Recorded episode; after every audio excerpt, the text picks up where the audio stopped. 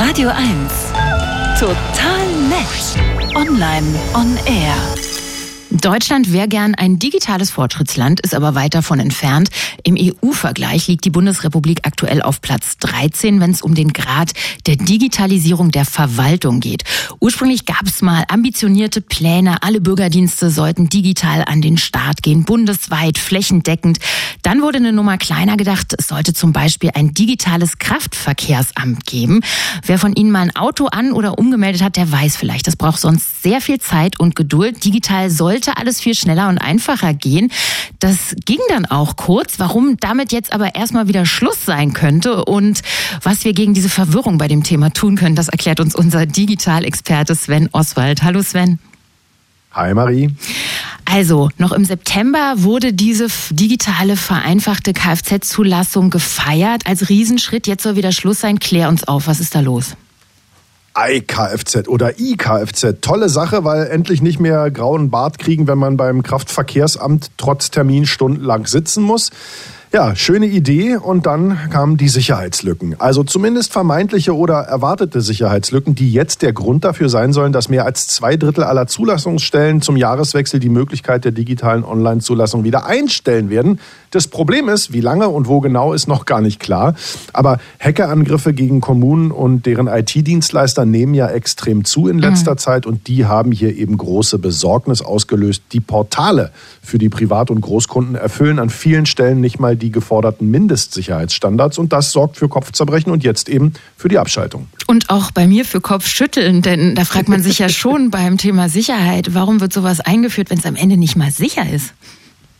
Ja, das ist jetzt nicht ganz so simpel, muss ich an der Stelle mal sagen. Denn dank Föderalismus ist es hier nicht einfach ein System oder ein Programm oder eine Plattform, das einfach erweitert oder ausgetauscht wird. Hier gibt es unzählige Lösungen, die an bestehende Systeme so quasi rangeflanscht werden. Und jedes einzelne dieser Systeme braucht ein eigenes Sicherheitskonzept und da wird es dann eben kompliziert. Wir wissen ja auch, wie sehr die Kommunen überlastet sind. Auch die haben Fachkräftemangel, gerade wenn es ums Thema I T geht. Naja, Sicherheitslücken da überhaupt zu finden, ist schon gar nicht so einfach bei der Fülle von Möglichkeiten. Denn immer wenn eine Software mit einer anderen zusammenarbeitet, bietet das theoretisch Sicherheitslücken oder Hintertüren, die man erstmal nicht sieht. Naja, und dass es welche gibt, das ist ja klar, das haben wir jetzt gerade gesehen. Äh, Im Oktober gab es ja einen Hackerangriff auf eine, den I T-Dienstleister Südwestfalen-I T. Der hat gleich mal eben siebzig Kommunen komplett offline gelegt. Und äh, naja, das hat sehr, sehr große Wellen geschlagen und das Thema I T-Sicherheit ganz nach vorne auf die Agenda katapultiert. Aber das ist erstmal gut, okay, dass es jetzt wichtiger genommen wird. Aber was bedeutet das, dass das jetzt auch immer noch mehr bedacht werden muss für uns Verbraucherinnen und Verbraucher? Naja, das bedeutet dann erstmal wieder noch länger warten, bis digitale Dienste eingeführt werden. Du hattest es ja eingangs gesagt, über sechshundert sollten es ja eigentlich schon längst sein, die flächendeckend funktionieren. Aber ehe die Dinger dann auch wirklich in den einzelnen Kommunen verfügbar sind, das dauert. Aber ich habe jetzt eben die große Hoffnung, dass das Thema Sicherheit so sehr in den Köpfen der Entscheiderinnen und Entscheider angekommen ist, dass da zügig dran gearbeitet und zügig verbessert wird, weil niemand, wirklich niemand möchte, dass seine Kommune Angriffsziel eines Hacks wird.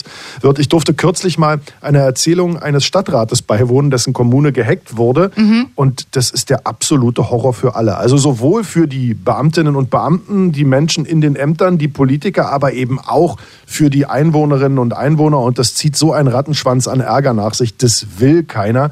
Und ja, wir müssen da schneller werden, ganz klar. Aber wir müssen die Sicherheit eben von vornherein mitdenken und nicht erst hinten dran irgendwie raufpacken. Dann funktioniert es nicht. Nur so wird ein Schuh draus. Und das Problem ist ja, wenn jetzt die Daten erstmal weg sind, also ich rede jetzt gar nicht davon, dass sie vielleicht verschlüsselt werden und jetzt gerade die Ämter nicht arbeiten können, sondern im Hintergrund werden die Daten ja gerne auch abgezogen und im Darknet verkauft, dann sind die weg und dann sind die da draußen.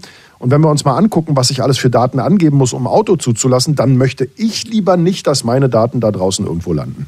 Nee, ich auch nicht. Aber was ist jetzt mit all jenen, die uns zuhören und denken, ich muss doch aber mein Auto anmelden und ich will da nicht gerade vor Weihnachten oder zwischen Weihnachten und Neujahr stundenlang irgendwo rumsitzen. Ja. Kann man das digital irgendwie hinbekommen?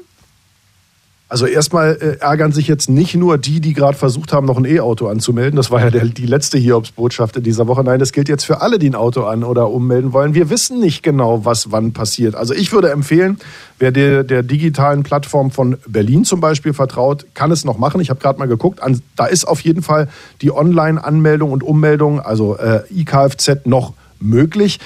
Wir wissen aber nicht genau, ob und wann und wo was jetzt abgeschaltet wird und wie lange es dann eben offline bleibt. Und dann dauert es wieder richtig, richtig lange in den Kraftverkehrsämtern. Insofern, wenn man es nicht digital machen kann oder will, ganz schnell online einen Termin machen im K V A, weil äh, noch sind nicht alle drauf gekommen, dass es jetzt wieder länger dauern wird und die Wartezeiten werden explodieren, fürchte ich.